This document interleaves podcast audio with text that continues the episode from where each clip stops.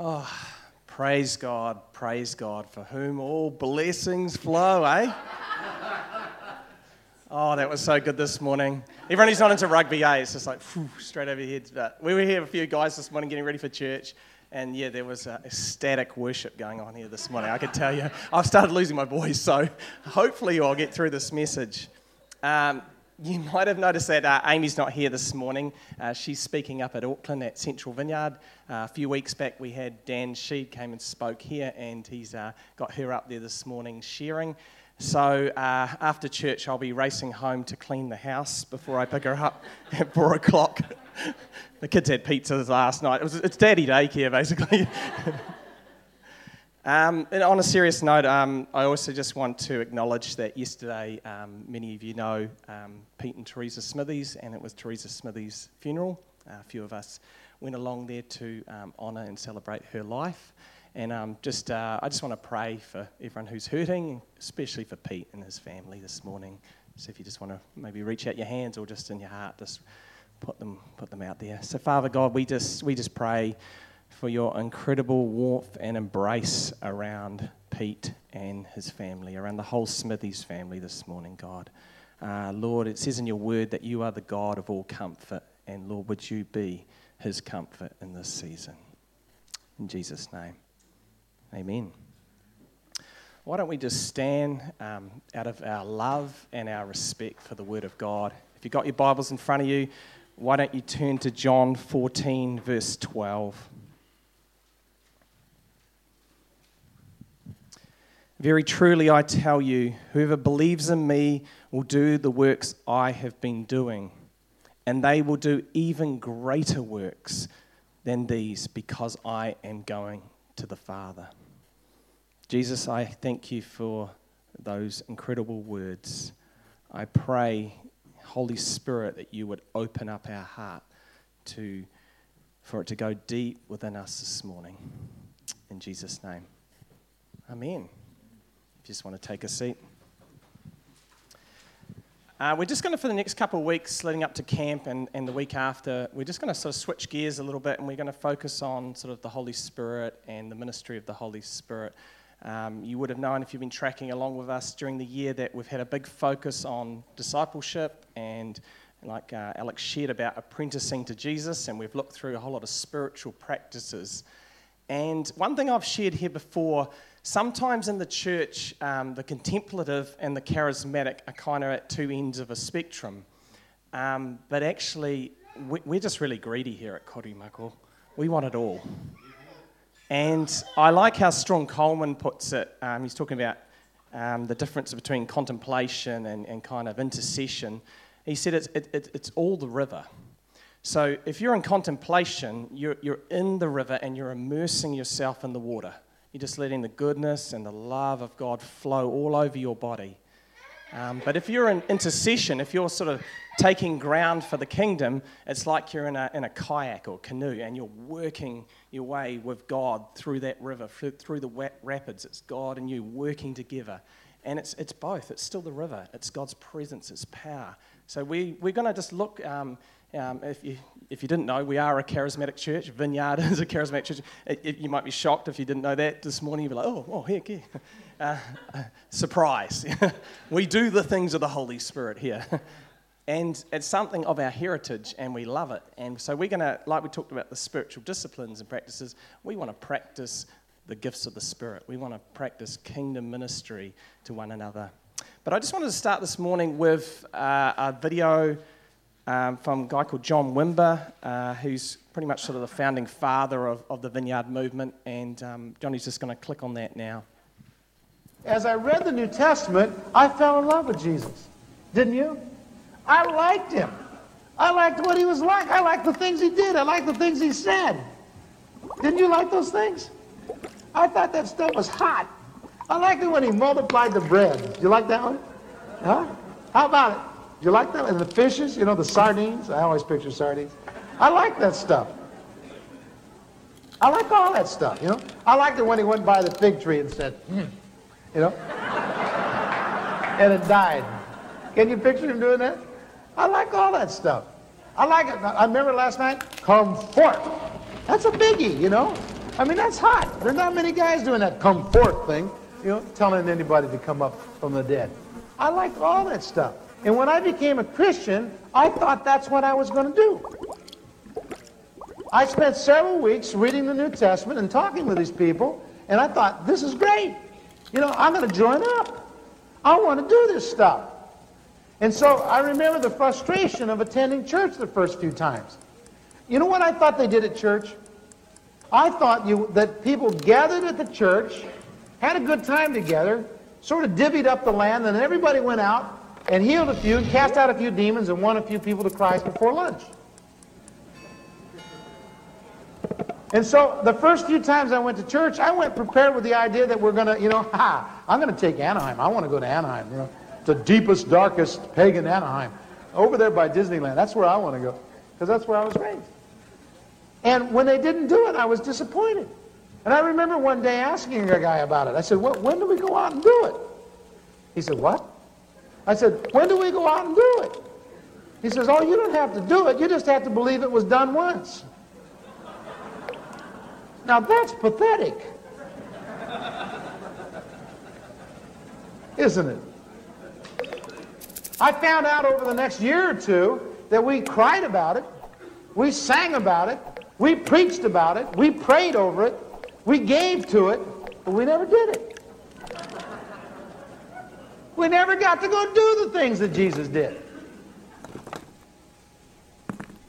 And I grew disillusioned in the process. Now, you know, when I worked for the devil, he let me do his stuff.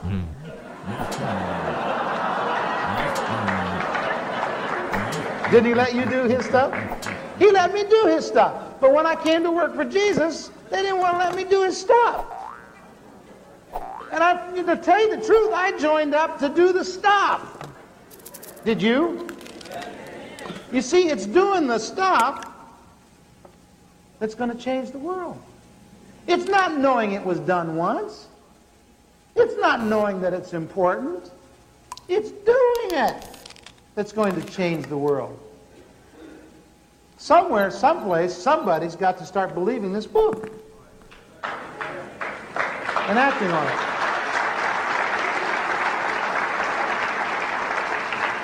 And I figure it might as well be us.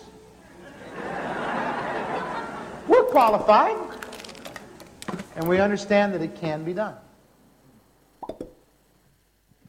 It's an awesome uh, story, isn't it, uh, from John Wimber there, um, when he was first becoming a Christian, just having that experience. And yeah, like I said earlier, we're a, um, a charismatic church vineyard, but I, am just aware that sometimes we can fall into something um, which I call functional cessationism.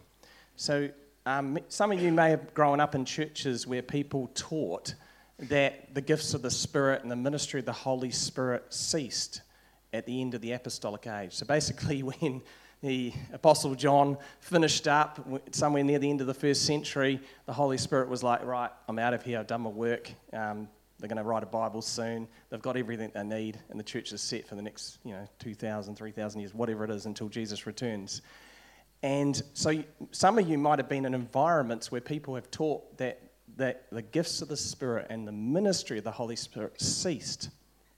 And obviously, if you generally go to a charismatic or Pentecostal church, you don't believe that. You believe that the same power and the same stuff that Jesus was doing with his disciples is alive and well with us today.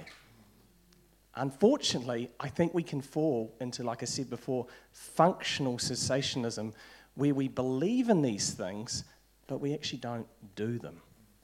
And that's the point John Wimber's trying to make in that, in that story. Like, people believe in this stuff, but they're not doing it. They're not doing the things that Jesus said to do through the power of the Spirit.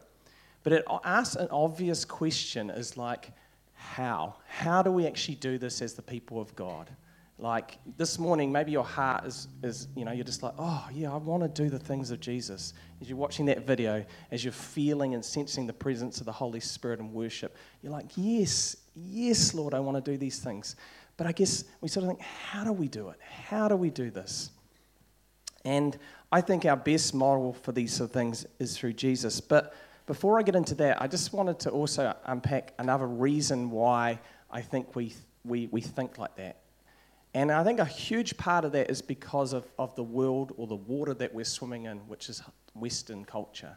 So we've got maybe three, four hundred years since the Enlightenment where we have had a lot of skepticism in our culture around the things of the supernatural. And if anyone's been to the third world or to um, the eastern part of the world, like other parts of the world, there's not that skepticism. They, they understand the supernatural and the natural are together. And I found this really, um, really helpful from this thing from Steve Graham.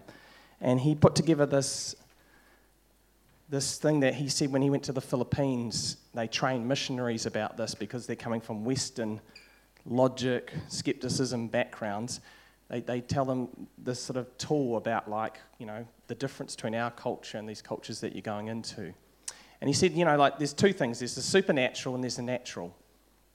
And he said they called the supernatural otherworldly and they called the natural this worldly. So when they talked about the otherworldly, the, when the missionaries went in there, they would talk about things like otherworldly be things like, you know, God, heaven and hell, eternity, like big supernatural sort of otherworldly things like that. And then they would talk about this worldly stuff, which would be like they'd be about building hospitals and they would be about translating Bibles and doing practical things. But the problem that happened as these missionaries were, were preaching and often doing good things, that there was a gap. And the gap was in this bit in between, which they called the natural supernatural or the this worldly. So, like I said before, the missionaries were good at telling people about God, heaven, and hell. They were good at, at, at, translating Bibles and building hospitals and schools and these sort of things, good works, all that kind of practical stuff. But they couldn't help people when they had something going on in this world that needed supernatural intervention. So, that might be someone like needed healing and they, they, they wouldn't be able to do it or maybe someone was saying, Oh, I've got this supernatural presence or something in my home or around. You know, can you, can you come and pray? Can you get rid of that for me?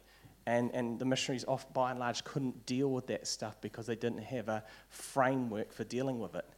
And so, what would happen often in these cultures is that those people would, in that in between space, would go to people who had authority to deal with those things, like witch doctors because they were in that world.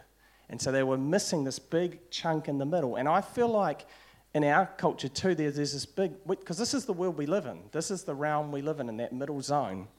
While we're here on the surface, we're living through life. We're in that realm with living in the natural, but the supernatural is going on as well. And even though we don't often see or maybe feel or these sort of things, it's happening all around us.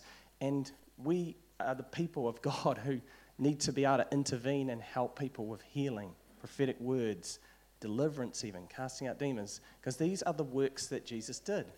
These are the things that he did as he came in his kingdom power. And like I said, he did that by the Spirit. I love this. Uh, this is just after Jesus, in Luke's Gospel, just after Jesus had been baptized in the River Jordan by his cousin John. And as he came out of the water, it said that the Holy Spirit descended on him like a dove. And we just read that and we just carry on. But that had so much meaning to the people around who would have been looking and seeing the signs.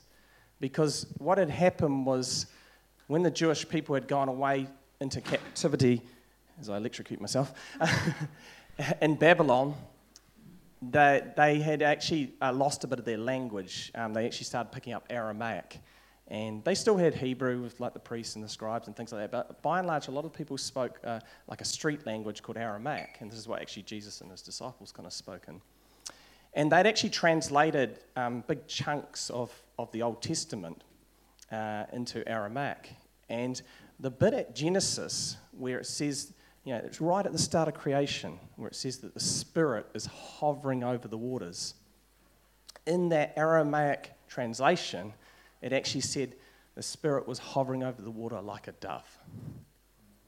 So when those people heard that, they would be like, oh, they would have thought of Genesis. Now, what is Genesis? It's about creation. And then we have the fall, which is like decreation. And then we have this moment of Jesus being anointed by the Spirit as Jesus as the Spirit descends upon him. This is a moment of recreation. There's something God is doing of the kingdom breaking through Jesus as he's baptized and he comes out of the water. And then it says in uh, Luke 4 1, just to your left in your Bibles, Jesus, full of the Holy Spirit, left the Jordan and was led by the Spirit, the Holy Spirit, into the wilderness. And he spent 40 days in the wilderness fasting and praying and in solitude and battling the devil, full of the Holy Spirit, charging up on the Holy Spirit out there. And then we read on in John, um, sorry. We read on in John, um, further on, Jesus, full of the Holy Spirit, left, uh, sorry, Jesus, verse 14, Jesus returned to Galilee, this is after being in the wilderness, in the power of the Holy Spirit. And news about him spread throughout the whole countryside.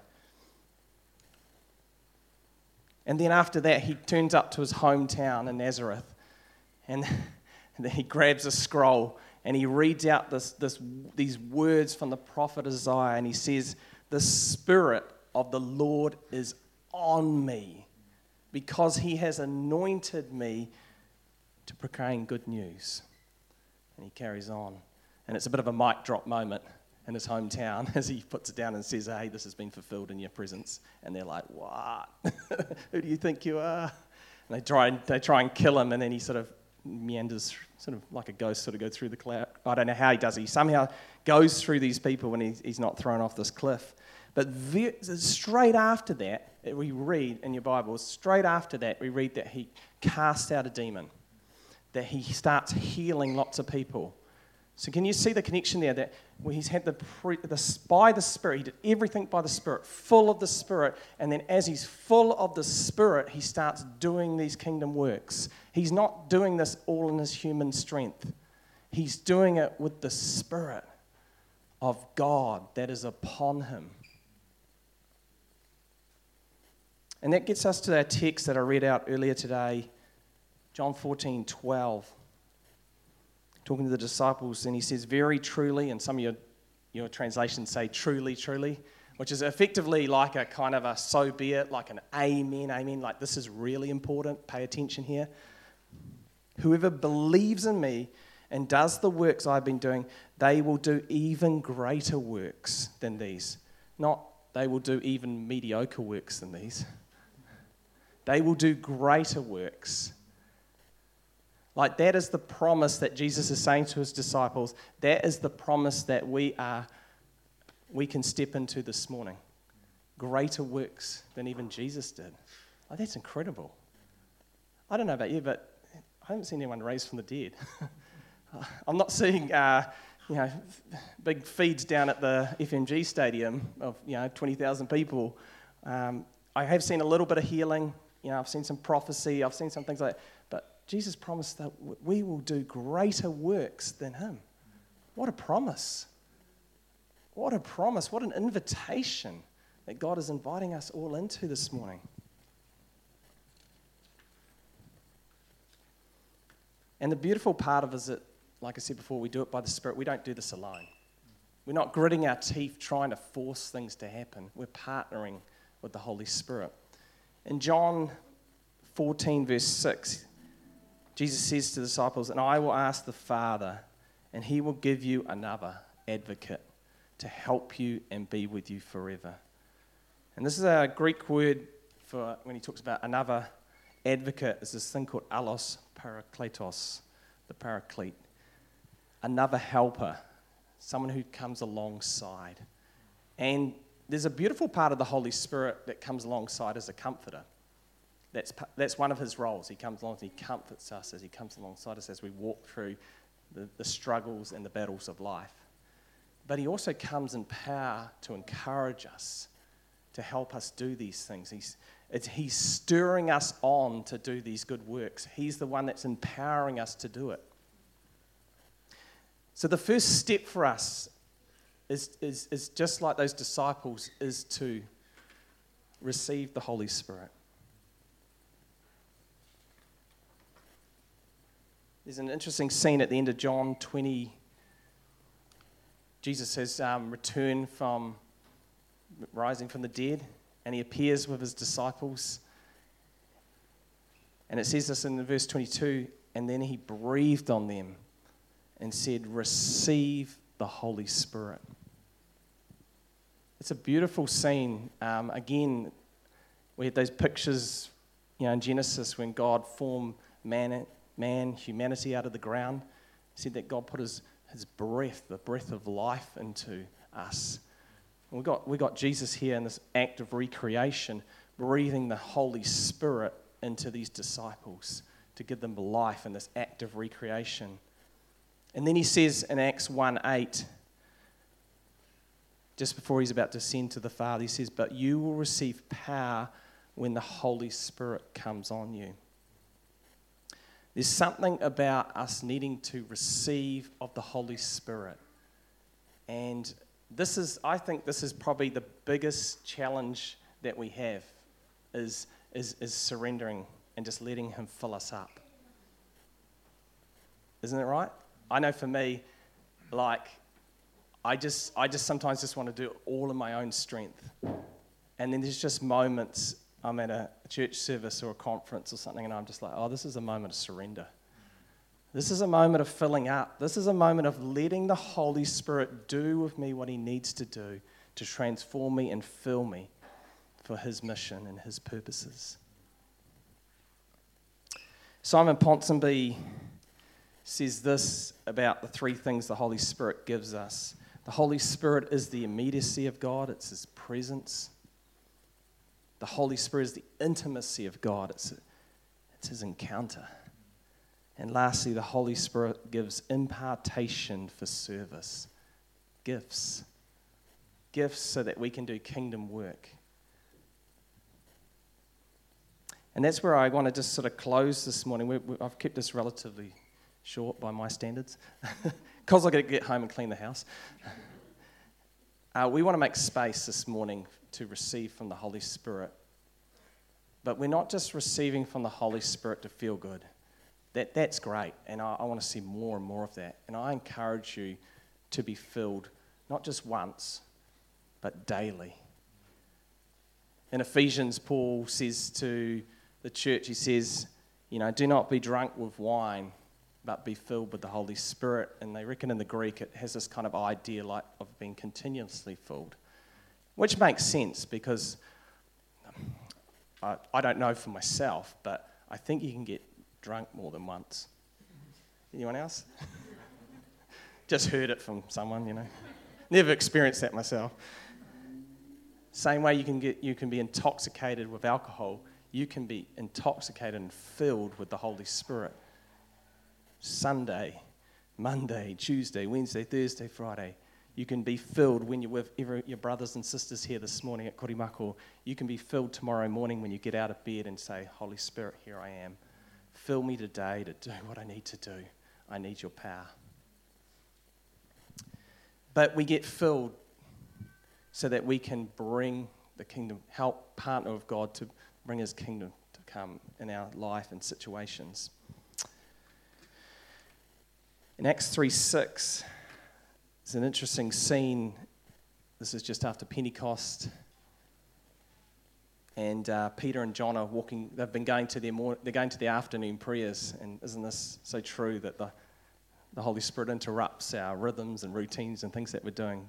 Uh, I love that. So it was, a beautiful picture there because it's also their devotional rhythm, but then you've got these moments of the Spirit just breaking in and doing stuff. And there's a, there's a guy who's lame, he, he cannot walk, and he's beside the gate, and he's asking for money. And this is what Peter says to him He says, Silver or gold I do not have, but what I do have I give you. In the name of Jesus Christ of Nazareth, walk and the guy is healed. See, we're not just filled up so that we can just feel good. We're filled up so that we can partner with his kingdom to bring that kingdom to pass in people's lives. And there are people who need that kingdom breakthrough, right? There are people who've got demonic oppression. There are people who are struggling with depression, anxiety. There are people who are needing physical, like even healing from life threatening diseases. And I know there's a whole mystery to how that works. We have this, um, sometimes to talk about, um, it's a very vineyardy sort of thing to talk about, but the, the, the now and the not yet, or the already and the not yet of way of looking about how the kingdom works. You know, some things happen now, and some things are going to happen in eternity. But I think so, so, too, so quickly we, we default to the not yet. Like, oh, oh, Lord, if it's your will, heal this person. Oh, oh, oh, Lord, just guide the hand of those surgeons, you know. And, and I, I love that we live in 2023 and we've got wonderful medical intervention and all those sort of things. And we, that's wonderful gifts. But how quickly do we quickly just pull back from pressing forward to being conduits of God's grace and power into situations. I know I'm guilty of that. I, I quickly default to the not yet. And I've got a, like a passion in my heart to just not be like that. I just don't want to continue to be like that. I just want to keep pushing forward for things. And I want to finish with this thought, which I'm going to unpack a little bit tomorrow, um, next Sunday. I, uh, John Wimber had this famous saying, faith is spelled R I S K. And I used to think that was really amazing, and it is still really amazing. But I've heard an even better one. This guy called Jordan Seng, he's a vineyard pastor in Hawaii, and he says faith is spelled T R Y. And the reason he says that is that when you say faith is spelled risk, it's high stakes. So people don't want to try. but if you actually just say well, faith, taking those steps of faith, is actually about trying and includes failure, because that's all about trying and get, not getting anything perfect. Then you've got, you're going to build a culture in your church of actually going for things. And that, that in your church, you actually celebrate the failures as the successes because you tried. You stepped out. You did what, you were obedient to what God asked you to do. So we're going to celebrate that. And next week, I just want to really unpack like what would it look like for us as a church to celebrate a culture of trying, of stepping out to do kingdom work like that. Is that good? Why don't we stand?